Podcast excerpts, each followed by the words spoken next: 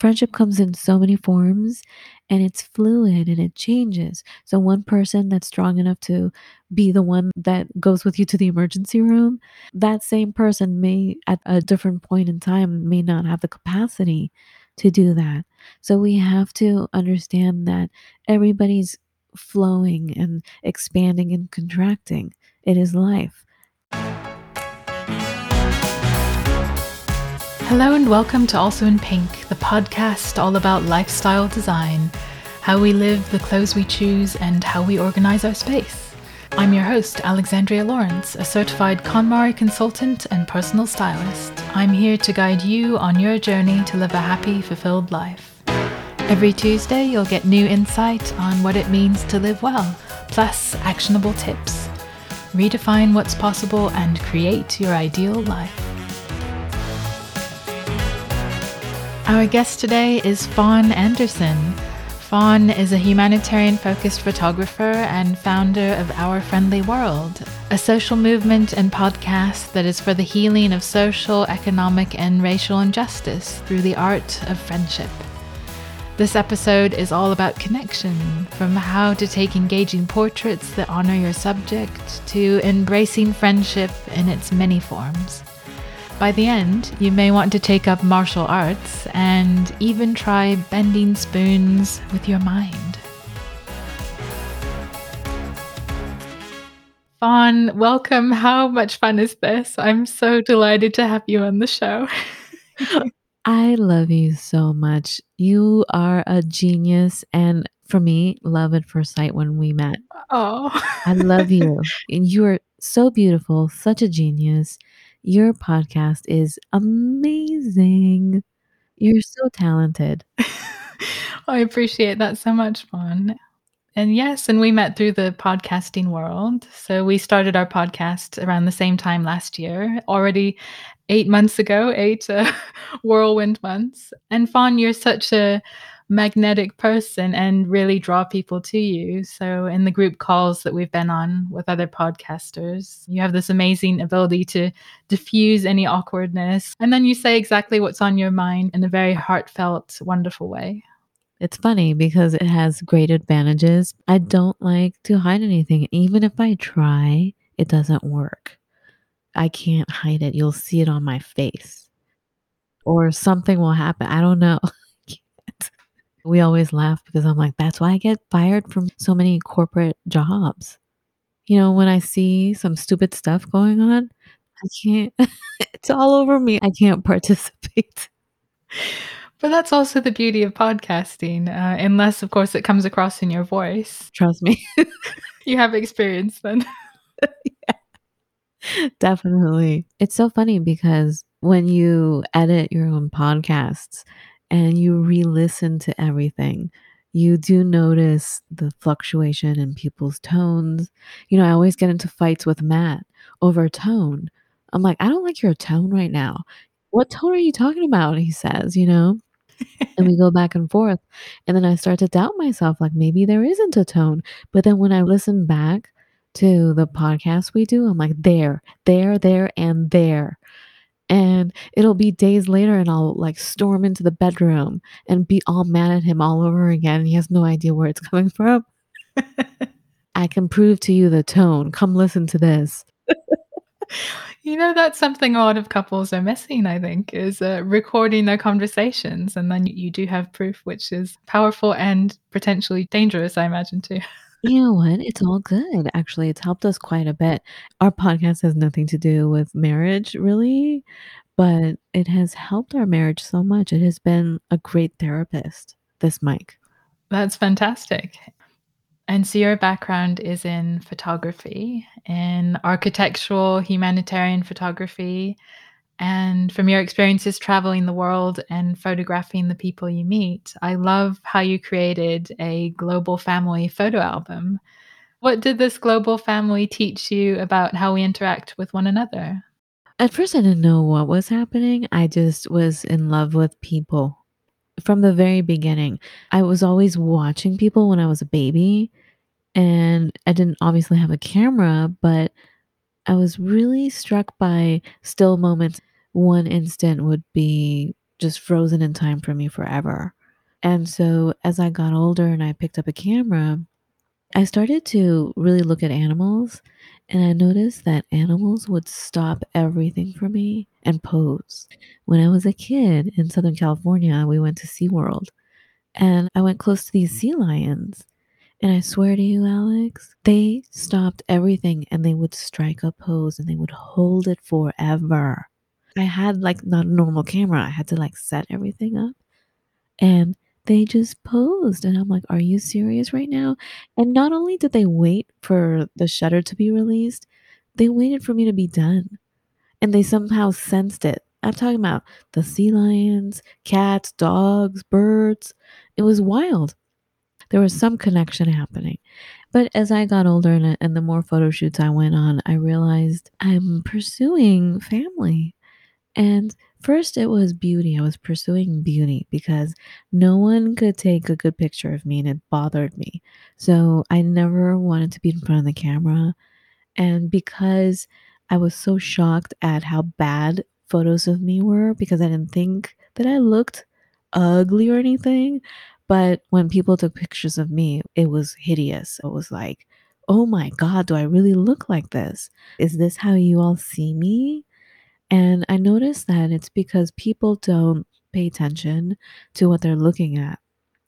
And if you're not consciously aware of who or what you're photographing, if you're not connecting with them on a soul level or on a deep level, you're just going to pick up some randomness. And I feel like that's what people did with me, and it really bothered me.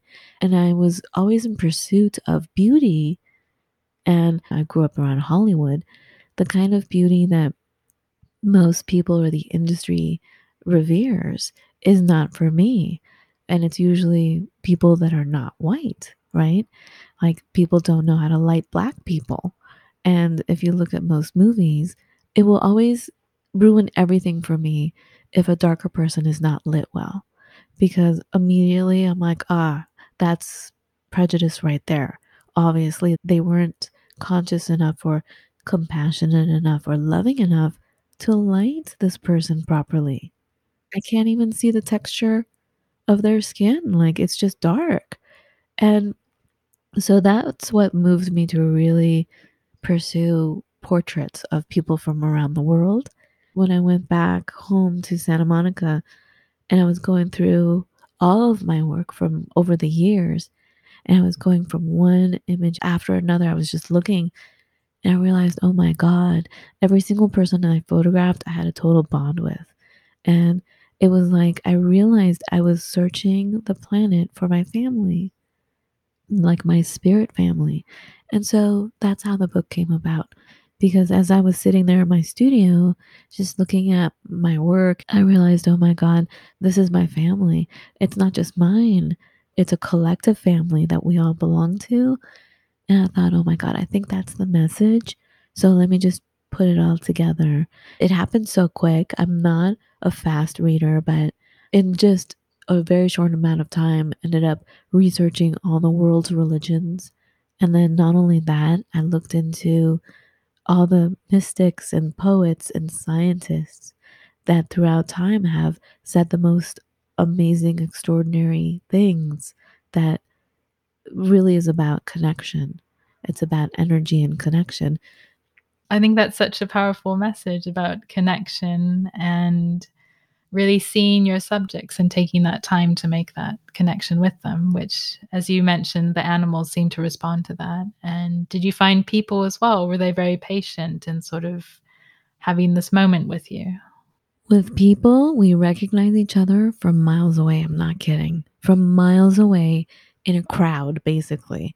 We spot each other out and we come together, much like old friends that finally see each other again. And really, the pictures, I don't do any setup. It just happens within a few seconds. And through your podcast, Our Friendly World, your mission is to create a platform for social change through the art of friendship. So what does friendship mean to you? Friendship is family. And friendship to me is holding hands, spiritually or physically. And it's about being stronger and being brave and being happy. I feel like when you have a friend by your side, you're much braver. You're willing to stand up for what's right. You feel more optimistic about life. Everyone has challenges. Everyone is bound to go through some sort of trauma in their lives. When you have someone by your side, you are just stronger together. And that's why I think the art of friendship that has been lost, I look at it as like there's something fundamentally wrong with our society right now. And I wonder if it was set up in a way to make people not have that bond anymore. Because when you do have that bond, everything changes. You're not willing to put up with the injustices that you see, because it's not just you that's standing there. And sometimes you think it's my imagination. But if you have a witness by you, you're like, whoa, you saw that too? Or we're stronger together, so I feel stronger. I feel not afraid to speak my mind. I'm not afraid to create some change that needs to happen. I'm not afraid to maybe try to rectify a situation. The art of friendship has been lost, and I'm here to bring it back. It goes beyond the pandemic. I've been saying this for years. I've been watching it for years, and especially in the United States. But I think it's spreading around the world where work has taken over and we're working way more, and yet people are not wealthier. And if you look at people's relationships, really people aren't hanging out with friends anymore. And more, this is in the United States. I don't want other countries to feel like this is everywhere, but it is spreading, this thought where you're just working and work has taken over. We don't hang out with friends anymore, and we don't hang out with family anymore. And if we can bring back the art of friendship and really treat it as an art, from the way we dress, to the way we entertain, to the way we eat, the way we treat ourselves, and then once we are good with ourselves, the way we treat others. Once we're fed enough on our own, then we can feed other people. Then we have the capacity to be there for someone else. That is the art of friendship, and that is the whole premise of the social movement that I started with Our Friendly World, is that. And that includes all kinds of conversations, Alex. It's not just friendship, let's go out for coffee. Everything in life that we experience. And so that's what we always talk about, is let's discuss everything that's on your mind, that's in your heart.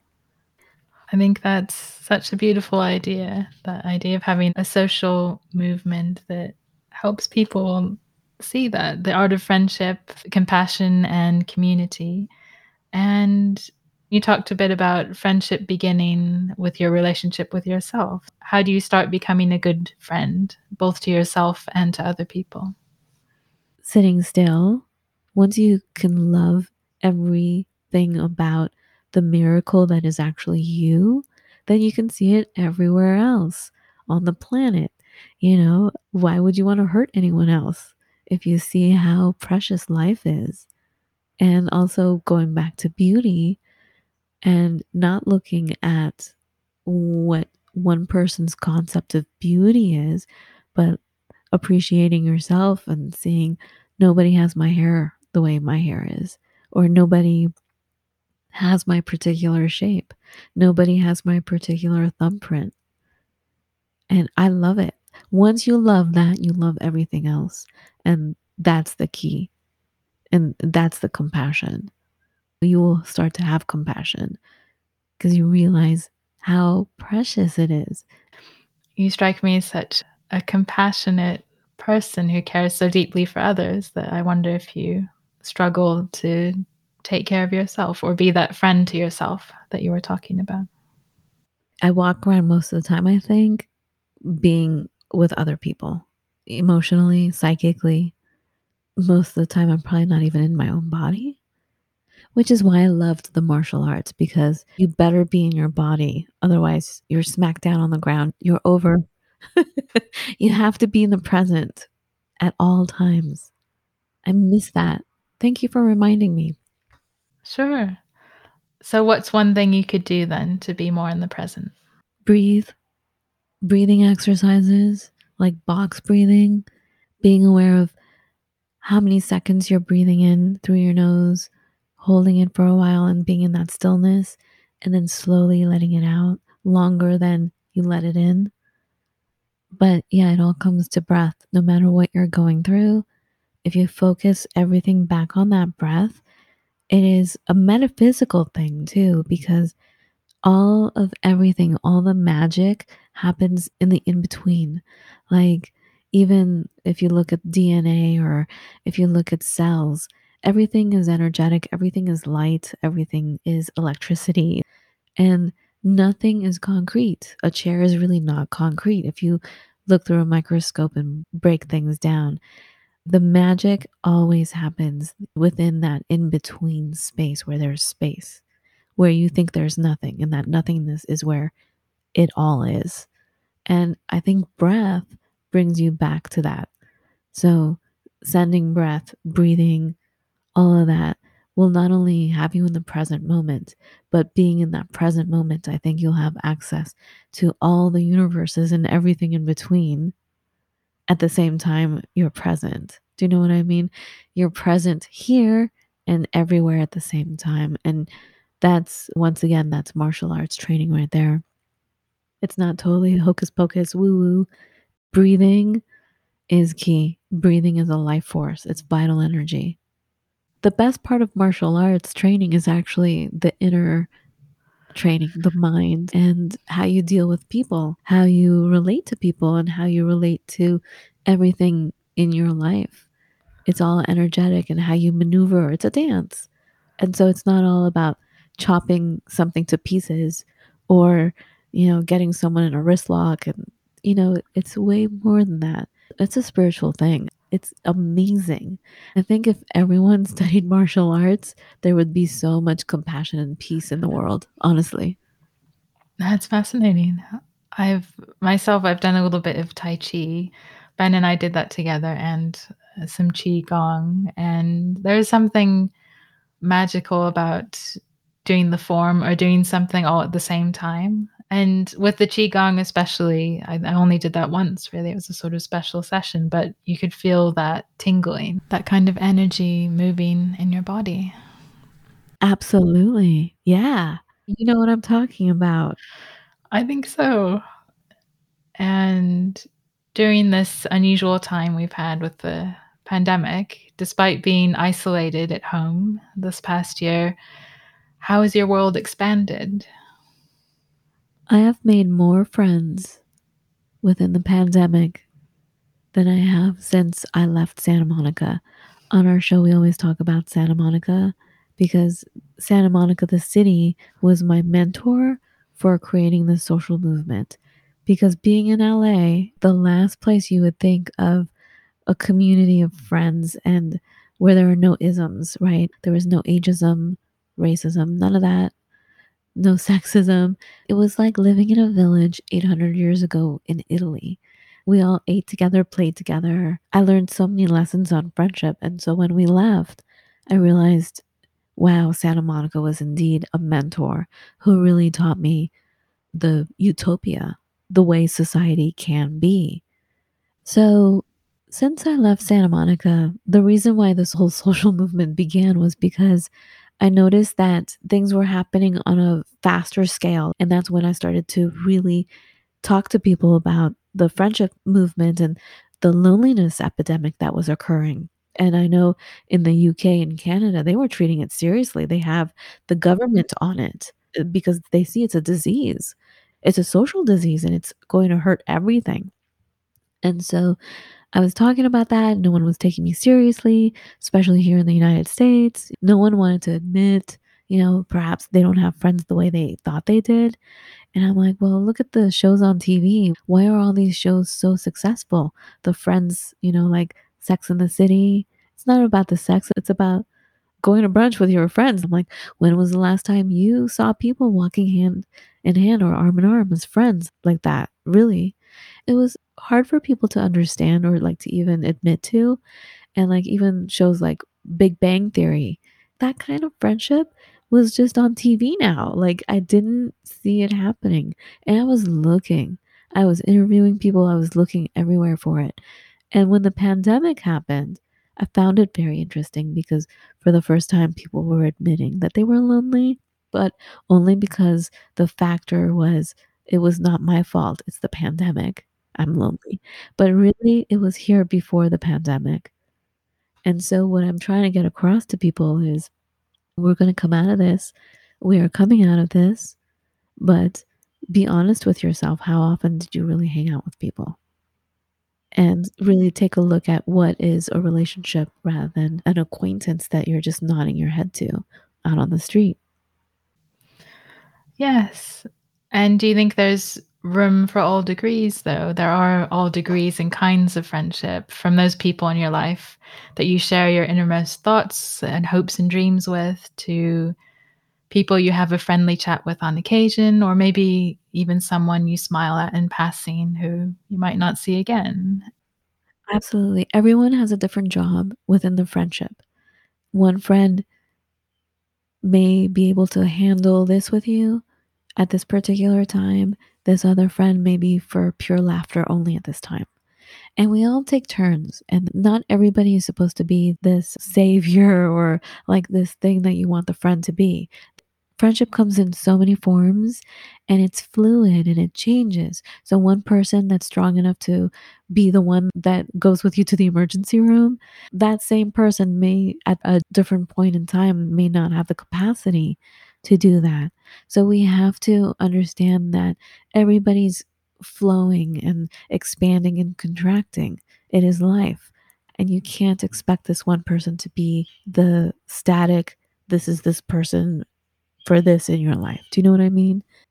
Yes, I absolutely love that approach to friendship, both a healthy and helpful way of looking at it. And something I've noticed in the past as well, people I'd call close friends from childhood or college, and years might go by and they're people who have great meaning in my life, but I don't necessarily see or communicate with them. And then they'll reappear at another time. And I feel like we can instantly pick something up that we had at that moment.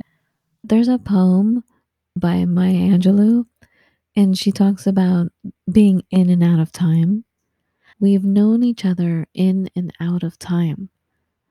And there are some connections that you have, actually all of us, really, all of us. It depends on our particular framework and our particular experience in life at the moment where we can see it or not see it with everyone.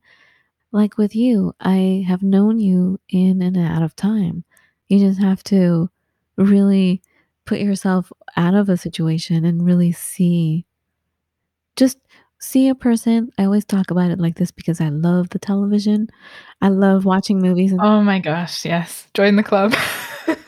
By the way, thank you for all the great recommendations. Here's my trick for connecting to people. It's one of my tricks. Pretend you're watching TV and everything is shown to you for a reason. So there's a director that has told this actor, okay, I want you to have an eye twitch here at this particular split second. And there's meaning behind that. So pretend you're watching a show and like think, wow, this person just made this move. Don't put yourself in it. Pretend you're watching a movie. And it's amazing what you pick up. Oh, that's such a wonderful way of looking at it. And it's like joining people where they are instead of imposing yourself on the situation. You sort of see it and meet them and deliver something that helps. The world is your home and everyone in it is your guest. So you could be walking down the street. You don't own the street, but it's your home. And even if you meet someone you've never met before, that person is your guest. Treat them as a guest in your home. Make them comfortable. You are the host. And if everyone did that, we would live in a completely different world right now. That's the solution, really, isn't it? It sounds simple, but I 100% believe in that too. It works with not only our friendships and our marriages, whatever, all the relationships. It should work in business. You are here to offer a service to someone. I don't care what kind of business you're in. oil, baking bread, being an accountant. You're here to serve someone. You're here to make their lives better. That is your service. And that's what you're being paid for. And I think that a lot of greed and bad things can come in the way of that. And we forget that we are here to take care of one another. That's so beautifully put. So what's your earliest memory that represented friendship to you? That's a great question. Oh my God. So we moved to the United States. My family moved when I was 6 months old. And so for the first few years of my life, I had to really straddle two different cultures. So we would go and be in this one country that was on the brink of major revolution and war. And then we'd come back here.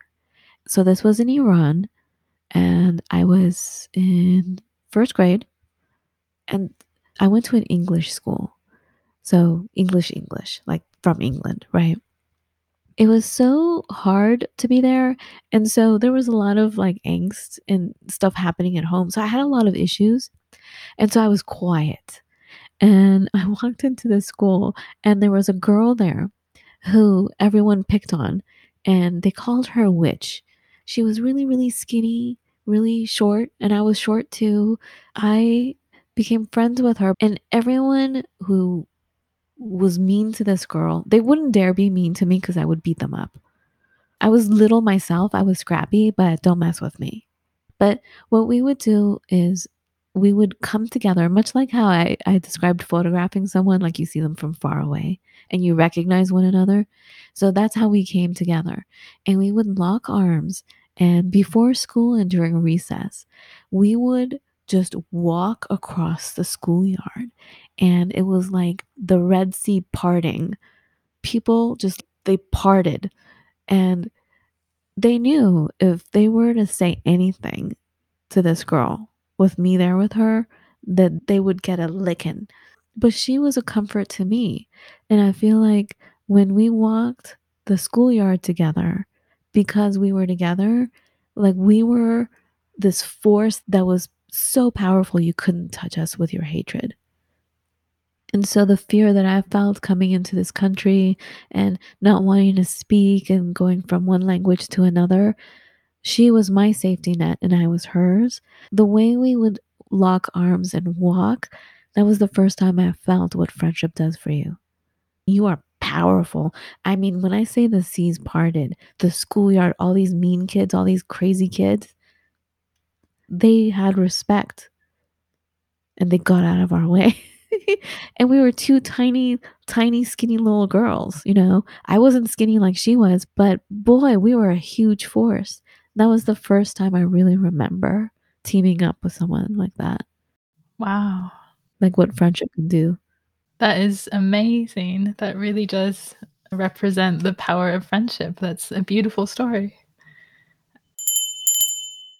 Imagine if you lived the life you really want, your dream life. Have you ever taken time to picture what it would look like? I mean, what it would really look like? We're not talking about the life you feel you should have, but deep down, the life you secretly want, your ideal life. Maybe you already have a vision. You wake up after a good night's sleep on the most comfortable mattress ever, with pillows that support your head just the way you like. You go to your organized closet and choose colorful, unique clothes that fit you and make you feel good. Then pad through a clean, warm, uncluttered home to the kitchen. Your refrigerator offers up the most delicious, healthy options for breakfast. And you have a day of unstructured time stretching ahead of you to do with as you like. But that's never going to happen, right? Wouldn't it be nice to take a step back, sweep aside all your worries, and imagine? That's where I come in. I'm your host, Alexandria Lawrence, and I've developed an exclusive questionnaire for the Also in Pink community to help you create a vision of your ideal life. Simply join the Also in Pink email list and you'll get instant access to our Ideal Lifestyle Vision questionnaire. Go on then. Make a cup of your favorite tea or whatever floats your boat. Go to alsoinpink.com and click Start Now. Redefine what's possible and create your ideal life.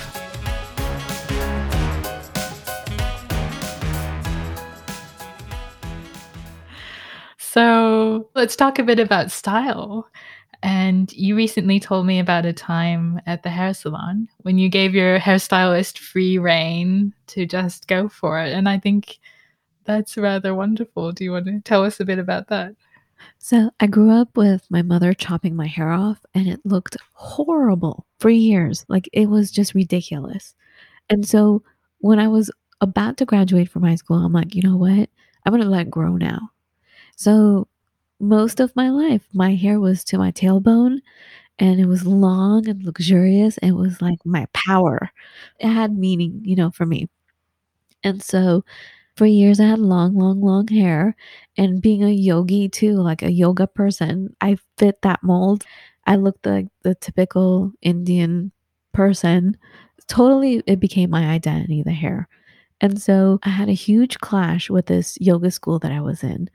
And they broke my heart. These people ended up being the most unconscious, racist people. Because I was heartbroken, I was talking to another friend who's not in the yoga community.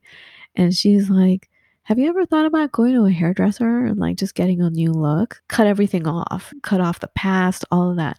I'm like, no. The way she described this hairdresser, I was in love. I was like, okay.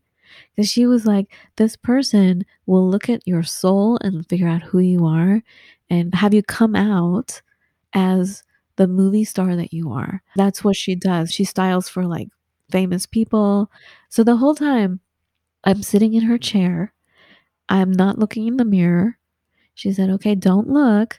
And I was there for hours. And I kept feeling my head being pulled here and there. And I didn't know what was happening. It wasn't like she just cut off my hair. It was happening over a course of like 4 hours. And we were talking about everything in life. And she's like, okay, stand up. She was going to color my hair. And so I stood up and I looked, not in the mirror, but I looked on the ground. And I have a picture of this. It looks like a human being on the floor. Like it had taken the shape of a woman from head to toe. This entire studio, like my hair was everywhere.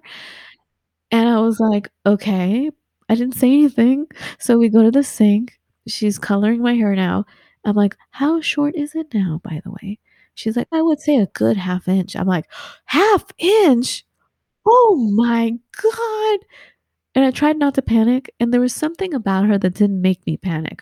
Anyway, long story short, I come out with a punk hairdo, pink streaks.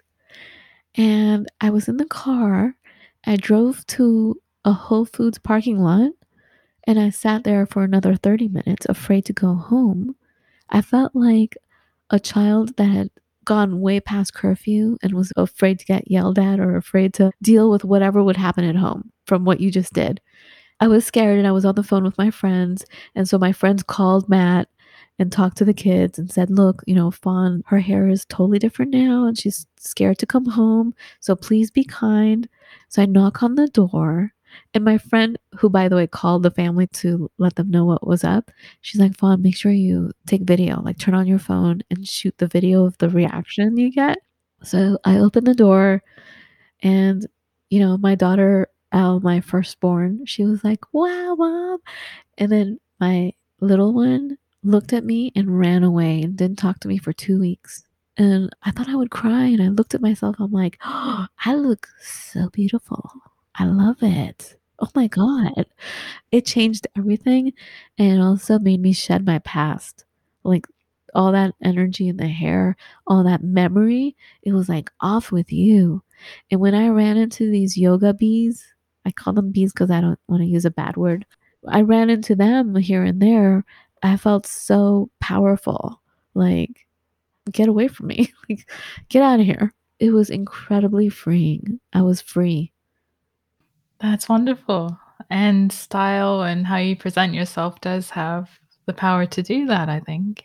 Absolutely. What you put on your body or the way you carry yourself or, you know, what color you choose to put on or what sweater you use, it makes a big difference. It is a huge form of not only expression, but a way to connect with one another.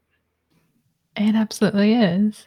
And we had that fun session together since you reviewed my podcast and got picked for the special Ask Alexandria slot. I could not believe my good fortune. That was so much fun. So we had our one-to-one styling session. I offer people 20 minutes if they get chosen for the monthly review spotlight. And yeah, it was super fun chatting with you, and we mostly spoke about style. So do you remember any highlights from that session? I was crying because I'm like, I'm a mom and all I care about is cleaning the toilet and making sure everyone's taken care of and I'm cooking and the house is a certain way. I've been wearing the same clothes for the last 15 years. Most of them have holes in them. I'm like, you wouldn't look at me and think this was a fashion person, but I am at my core. And so I got so excited about finding something or making something to jazz it up, you know, to jazz up my spirit again. Yes, exactly. Jazz up your spirit. I love that. I think you should trademark it. And I also remember telling you, I had this prophecy. I'm like, I bet you we're going to come out of the pandemic and gloves are going to be in fashion. I don't want to go out there without a glove. Those evening gloves, and you can wear your jewelry on top, like a ring. And then what do you do? Do you take the whole thing off then when you go somewhere and have a meal, or do you just leave it on until you get home and wash it? I have to go back to all the movies that I love from way back when and see how they did it. And back then, it's not like they went to the food truck and like had a juicy hamburger. You know what I mean? Like everything was so sophisticated. Everything was just beautiful. So in your perfect world, how would you present yourself then? I would go to the grocery store with an evening gown. And, you know, you're like, hee hee to yourself. And I used to kind of dress like that. I wouldn't wear a ball gown, but I would totally wear something that was just so flamboyant. And it would make other people happy. Women would come up to me and go, oh my God, I love that. Like, yeah, right? And honestly, it was just a torn piece of fabric that I had around my shoulders, but it was bright and beautiful.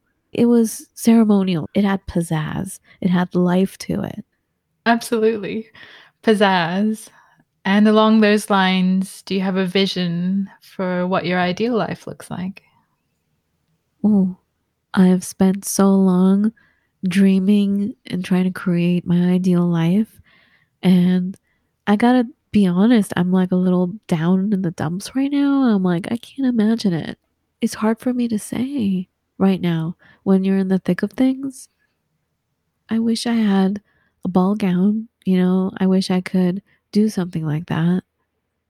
I wish I had the energy and the funds, the means to be able to joke around like that, to wear amazing things and to walk somewhere amazing, even non-amazing, an amazing place like an ordinary place doing something extraordinary.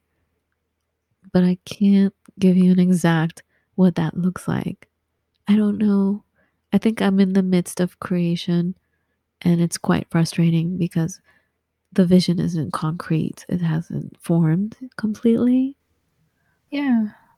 That's an exciting place to be in too. I think you have the big P, the big possibility. I would need your help, Alex. Please, can I come to you and you help me out here with the vision? Yes, absolutely. So at the moment, just going a little bit into this, do you find it difficult to separate what you feel is possible, or what you feel your life is like from what you want? Is it hard to make that leap without all of the perhaps limitations you might put on that vision? I'm hearing you use the word limitation and I'm like, ding, ding, ding, ding, ding. And it's weird because I never lived like that before, but here is limitation. It has a hold on me. And it could also be because I feel like I can't make decisions because I have to consider other people. in every decision I make, you know, and I love it. I'm grateful for that. But like considering my two daughters and considering Matt.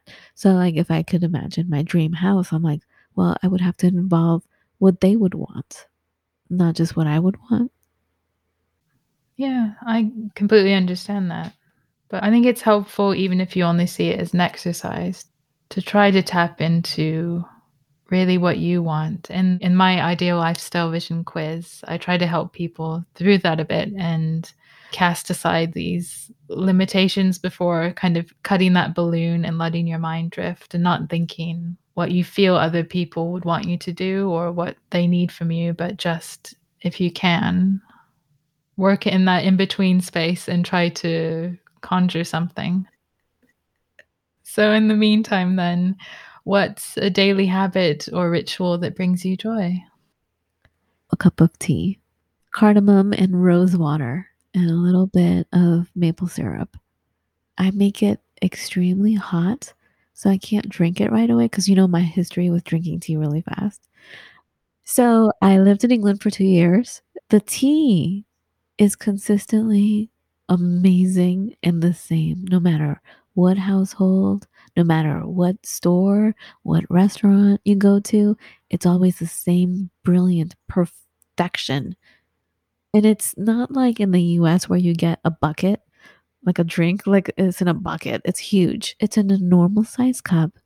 And it's so perfectly creamy and sweet for you. Like you don't have to put stuff in it yourself. And I would take one sip and it was like being a baby with a baby bottle, like you were trying to suck as much as you can, like really fast and you're really hungry.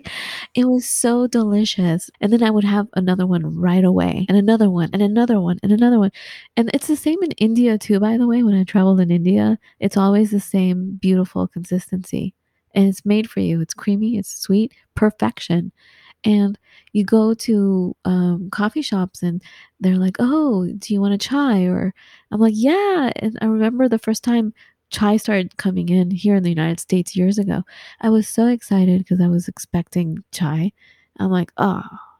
And I thought, well, maybe this other place. And after like, I don't know how many years now, it's never the same. So I miss your tea.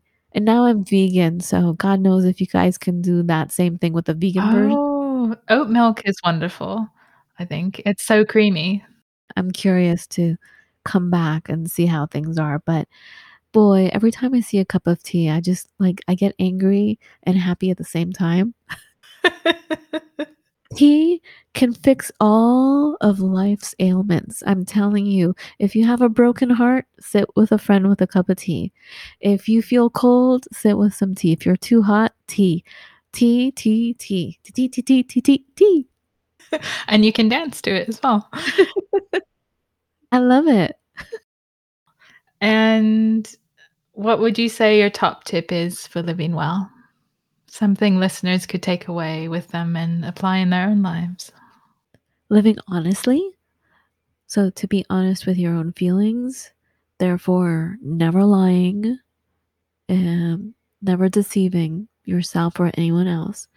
There are so many things to do in life. Ain't nobody got time for that. Don't lie. Be honest with everything. That means how you're feeling about something. You may not want to feel that way, but be honest with yourself about it and let it happen. And when you do that, things open up.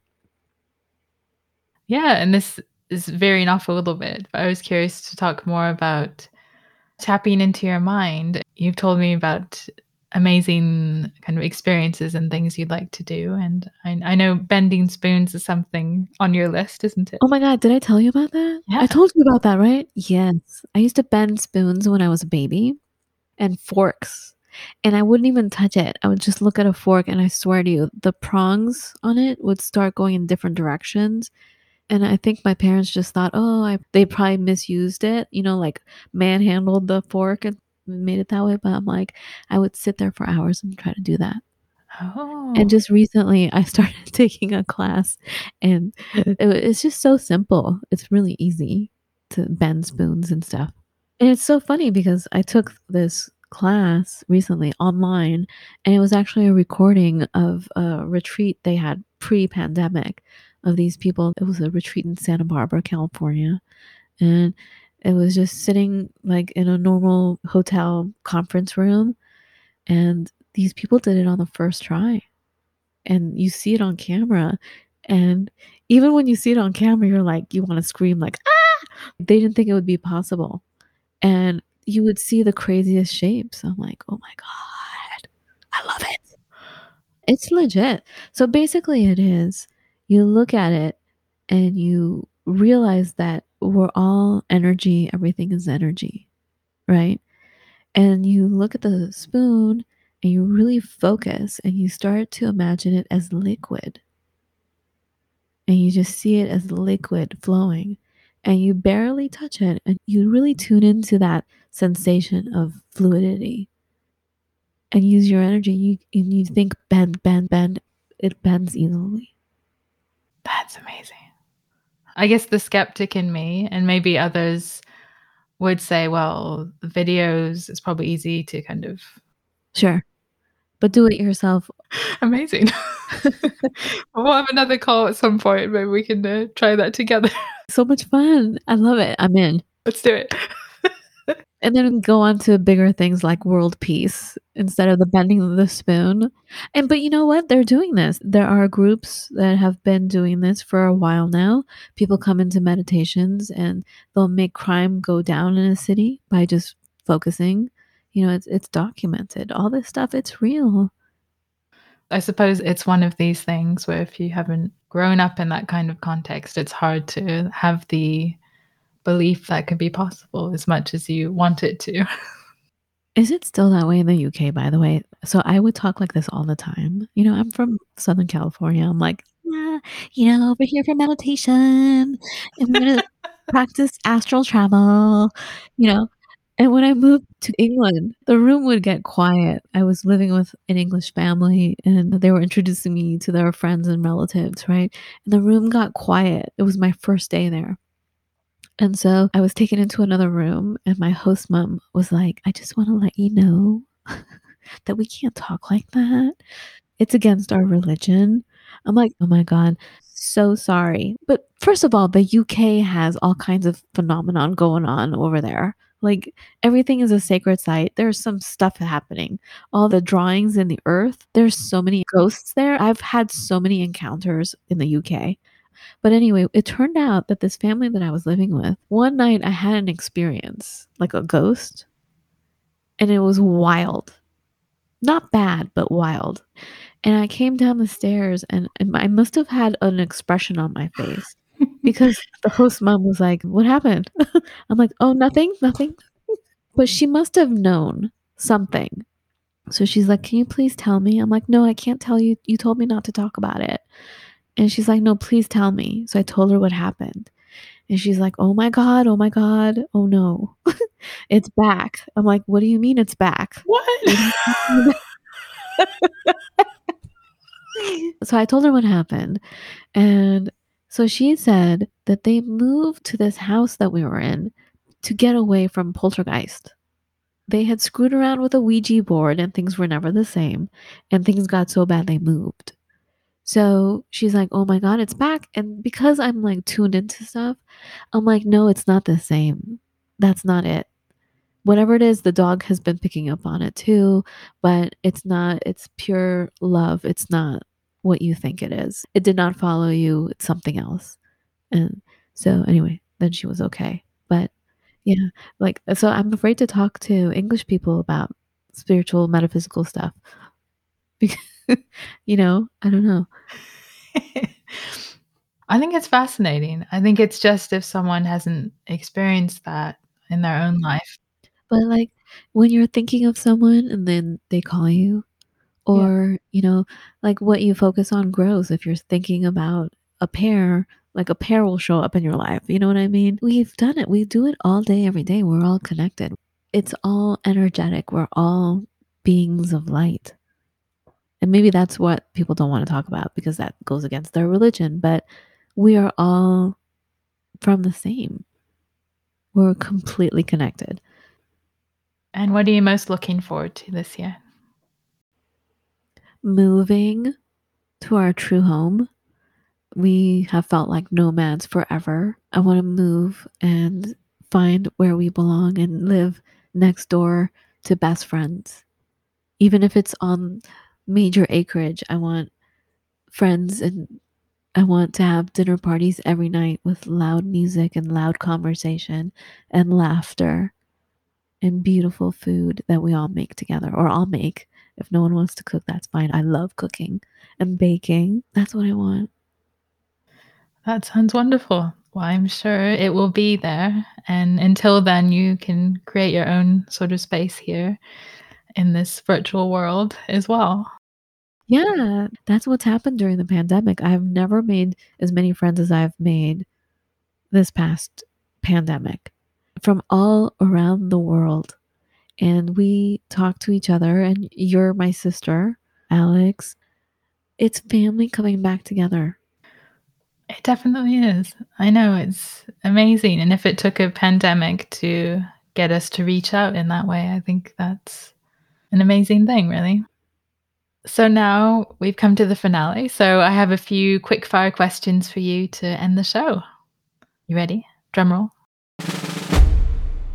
Okay. Or that quiet space. What do we tap into? We tap into the force. What would you call the force? Do you have a word for it? Love. I like that. That's good. So, what's your most treasured possession? And of course, no judgment. Crystals and the bicycle that I never get to ride. Oh, can they be used together at all? Or oh, there's a big basket. I can put the crystals in there too. And the seat has a spring for each cheek. It's like a Cadillac of bicycles from Santa Monica. But I can't ride it anywhere because it has no gears. Oh, man. And what's your favorite article of clothing or accessory in your current wardrobe? Nothing. Help. Oh. There must be something, even small. A piece of jewelry. Is there a crystal you wear? Oh, yeah. I have a ton of malas, and I made them all myself. And some of them are really big, like big, humongous beads. And sometimes I'll wear, I'm not joking, like 30 on at the same time. Oh, wow. No, I go for it. I don't joke around. I mean, I joke around, but I don't joke around. And no matter what, if your spirit is behind it, it doesn't look foolish. That is so true. I think if you believe in it, you have the confidence to go for it, people will sense that and you'll feel it, which is even more important. I'm sorry, I do have an article of clothing. It's a beanie and it's a mind over matter hat. Put that on to remind myself I can create anything from a thought, from an energy, and make it manifest into physical form. So yeah, I'll put that hat on no matter how hot it is. That is a powerful piece of clothing, which is something we all need in whatever form. And where do you go to get inspired? It used to be the ocean, so now I just go there in my imagination. The beach. It's like the ultimate mother. It has an ebb and flow, and it's powerful. It's beautiful. It can bring destruction, and it can bring healing. It's everything. It's a force. So what's one book or resource that you'd recommend for everyone? Our friend KJ just recommended this book to me a couple weeks ago, and it showed up a few days ago at my doorstep. Oh. It's called Burnout. It is amazing. I'm still stuck on the introduction. Like, that's how profound this book is that I'm like, I have to keep putting it down, and I keep rereading the intro because I'm like, oh my God, thank you. Thank you. Thank you. I thought I was the only one. It talks about emotions and what burnout really is and how to get out of it, how to get out of that burnout. And I think actually that's the key to the fall of friendship, the fall of our relationships in our society. We're all burnt out. There's no capacity to be outgoing. We're in survival mode. And Fawn, here's a very KonMari question for you. What would you say that you're grateful for? my family, in our kitchen, in our food, in our spices. There's no plastic in our home, and everything is in jars. My kitchen is the place of alchemy and worship. Whatever ails you spiritually, physically, whatever, I'll pull out one of these jars and cook up something that will help you. And finally, what do you love most about life? Oh my God.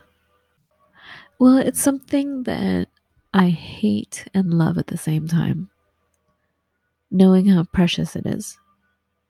So it scares me to death that it can disappear, and amazing that it is here and anything is possible. Anything is possible. Thank you so much, Fawn. It's been an immense pleasure having you here, chatting about the power of friendship and possibility, jazzing up your spirit, all of these things. Thank you so much. I love you so much, so much. My beautiful Alexandria, thank you. Mwah. Sending all the love your way too. Always, always, my friend.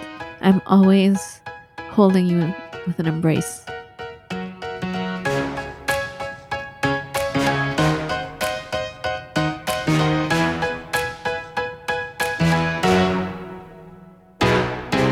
Well, hope you enjoyed that chat with humanitarian-focused photographer and social movement founder Fawn Anderson.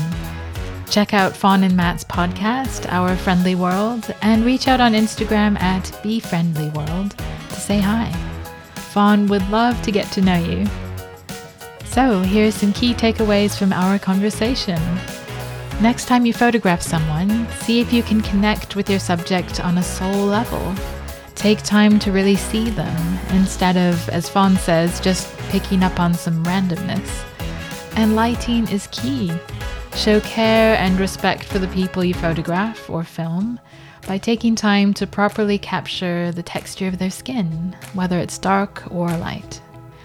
And when it comes to friendship, remember everyone is your guest.